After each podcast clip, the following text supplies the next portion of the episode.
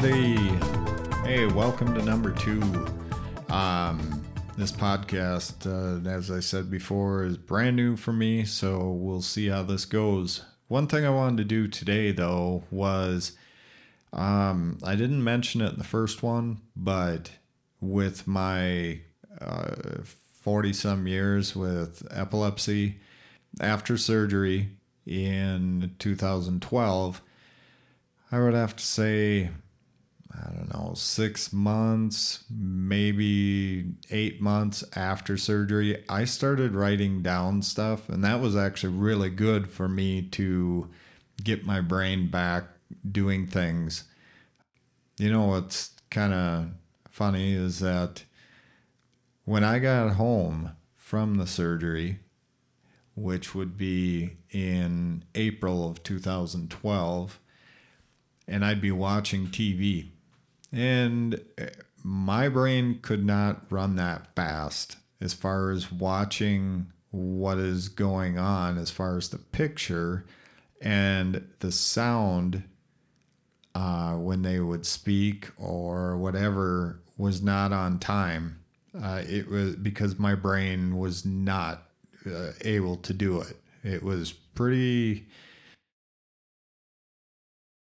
uh, confused, as you might. And then the other thing is that if you've ever watched a very old film and you had the flickering on the screen, uh, old black and white films, well, that's what it looked like watching digital TV. I had flashes on the screen all over different areas um, periodically. And it was because I kind of figured it out later.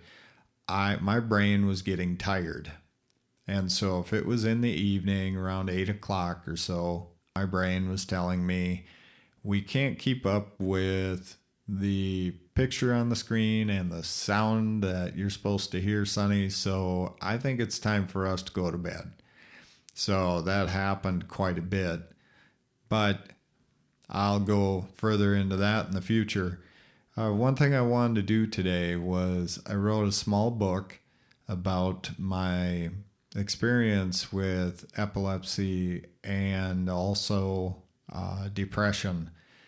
And like I said, after the six to eight months, somewhere in there, I started jotting down different uh, different things that I remember from a childhood, teenage years, young adult, and then during the midlife, in which I'm still in midlife. I'm 51 now, so we'll see how far I stick around.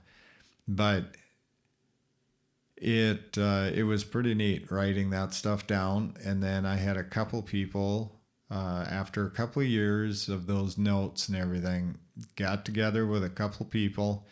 They helped me organize it together, and then I had a uh, very talented person finish it off. Very soon, I will have it uh, ready for you to download. If I can generate enough, uh, you know, with that book, then I would you know, put that money towards getting uh, printed copies of it and be able to sell those. So that's in the future, but it is going to be available, and it would be wonderful if you would have some interest to purchase it, read it, and then send me your thoughts about it. And I've already had a lot of people read it, and they they really have loved it. I I think it helps helps certain people quite often to read something like that. Okay, so what I will do is I will, uh, again, I will uh, read the first chapter. I might, I, being I'm reading it to you, I might say it a little different, but it's the it's the same darn story. So if you get the book, it might be worded a little different, but for the most part, it's the same. Okay, I was born in 1967. It's in Coon Rapids, a suburban town in Minnesota, located on the Mississippi River just 20 miles north of the Twin Cities. I arrived two months earlier than expected and weighing only four and a half pounds. The doctor kept me in the hospital for two weeks uh, to gain weight before my parents were allowed to bring me home. Aside from the premature arrival, the first 14 months were relatively uneventful. But this would change come Christmas of 1968. My father, Danny, went out enjoying a cup of coffee with his close friend Ray, the drummer of his rock and roll band. Meanwhile, I was at home with my mother, whose real name is Lynette, but everyone calls her Nettie. My mother said she had spent the earlier part of the day tending to me, as I was sick with fever. Although she says my temperature was high, and we do not know exactly how high because she did not have a thermometer. Being only a teenager, teenager parents, I should say, they had uh, to get the single income from my 19 year old father. My mom was still in high school, and my mother did her very best to cool me down and gently press my head and face with cold, wet washcloths. Finally, feeling both exhausted and satisfied that she reduced my temperature, she rocked me to sleep and laid me down in my crib.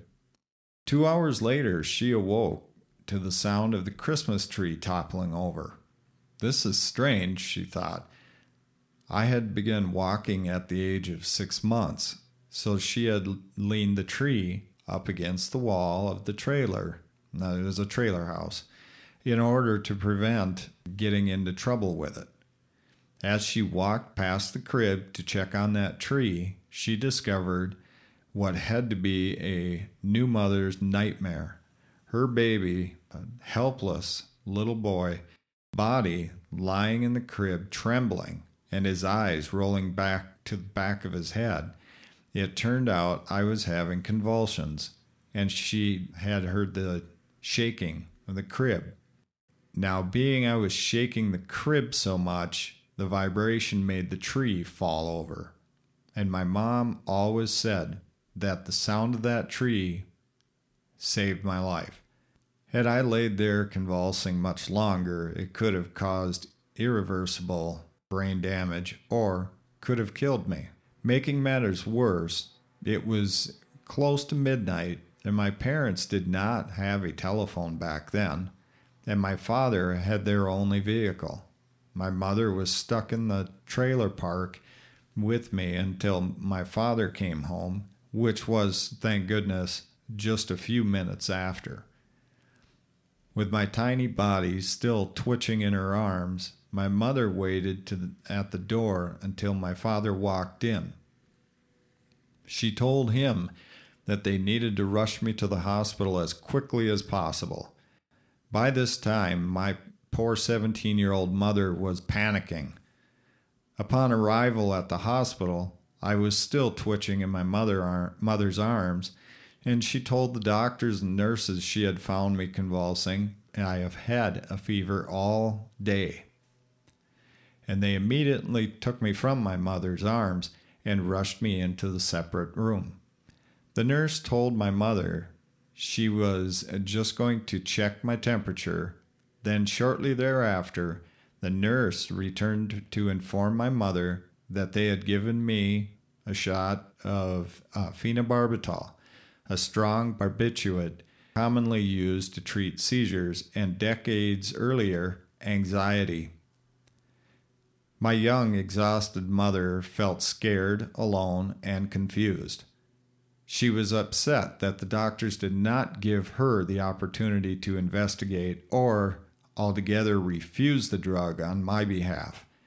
As if they weren't bad enough, the staff informed my mother that after giving me the injection, my little body went limp, and the entire side of my body was no longer responsive. The doctors report that they were not sure whether the paralysis was a side effect of the phenobarbital or of the needle hitting a nerve, or if it was a result of the convulsive itself. My mother was told years later by our trusted uh, family physician that because my little body was still twitching, it was impossible to hold me still. It was very possible that the needle hit a nerve. For that reason, he says uh, he would never have injected a convulsive baby the way they did. Later that evening, they performed a spinal tap, also known as a lumbar puncture, which is commonly done in cases where convulsions coexist with a high fever. This is to rule out any bacterial meningitis, and my results came back negative. The doctors decided to admit me and keep me under observation for a week. My parents were heartbroken to go home without me for a second time since my premature birth.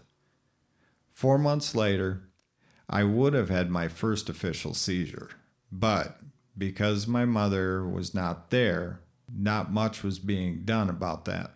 It was a hot summer day, and I was at my grandmother's house. She told my mother that I had a strange expression on my face and that I appeared to be shivering.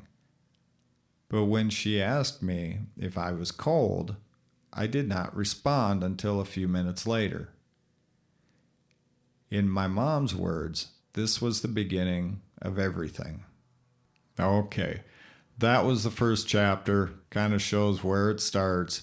And the second chapter is the 1970s, and I'll be talking about uh, my age of three years old, and uh, maybe periodically in the future here, I'll read a chapter further into the book and kind of, you know, one here, one there, but it'd be great if people will just purchase it, read the whole thing, and, and let me know your thoughts.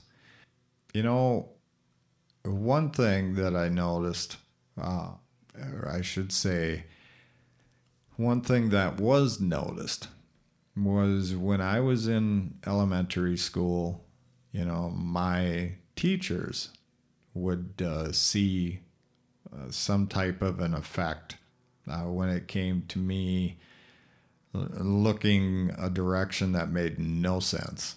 I could be looking at the wall with nothing on it as she's trying to, you know, we'd sit in the big circle in kindergarten and we'd be saying our ABCs and all that kind of thing. And I would just be staring at the wall. And I don't think back in 1973 um, that it was very well known as far as epilepsy. It was, it's still not even talked about enough. I'll go into that subject some other time. But she did, after a few times, mention it to my mother. And again, that's kind of like about the time we went to see the, the doctor. And I did end up on my first medication, and that would be in 1974 and I have medical records and everything from back then. Uh, it's very fascinating to read that. Um, the equipment they used to do tests and how their capabilities were so limited back then as compared to now, of course. My childhood, there was a lot of uh, embarrassment later.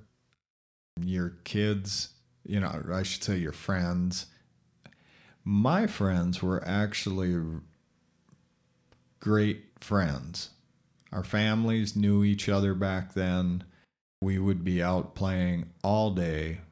There was a family down the road from me that pretty much we did everything together and we'd be out playing baseball and and maybe going swimming in the outside uh, the the city pool, um, and playing in the park all the time. Parents were never with us.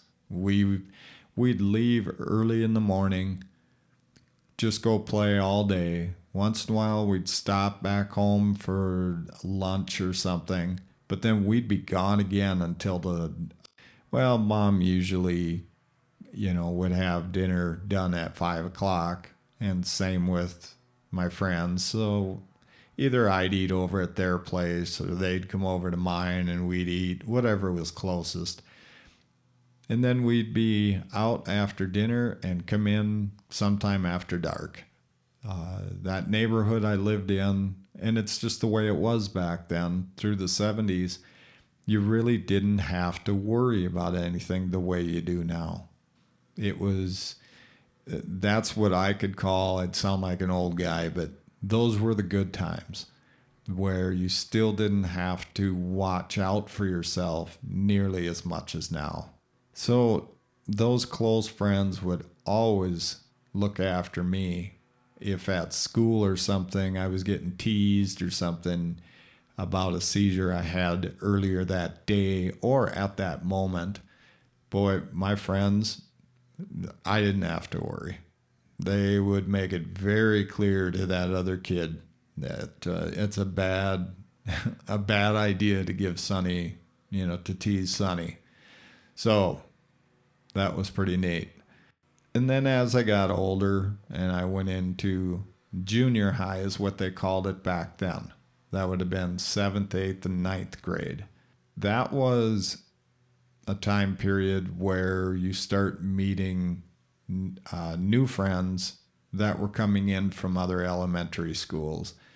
And uh, it was more, I had more of a chance of being embarrassed and stuff because now you have, you know, probably four times the amount of kids at school than your little elementary school.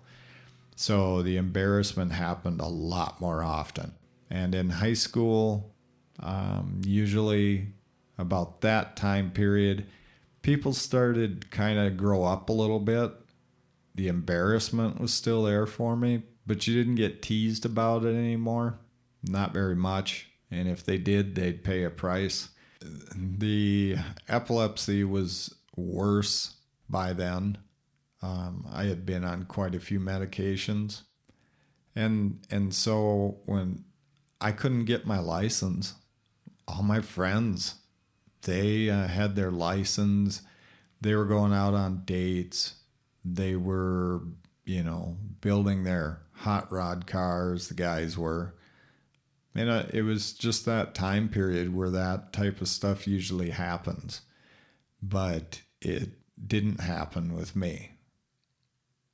And I think that might have been like the beginning of I don't know if you want to call it depression at that at that time yet, but it really was devastating. So, anyway, that was the first chapter you know, I with my speech, my reading's not perfect, but they are written very well. So please look into it. Um, like I said, I will get it on my site and also email me and let me know if you don't see it or it's not available yet. You could download it from me. We could do something. But either way, I'm going to break away at this uh, time and I will come back for number three.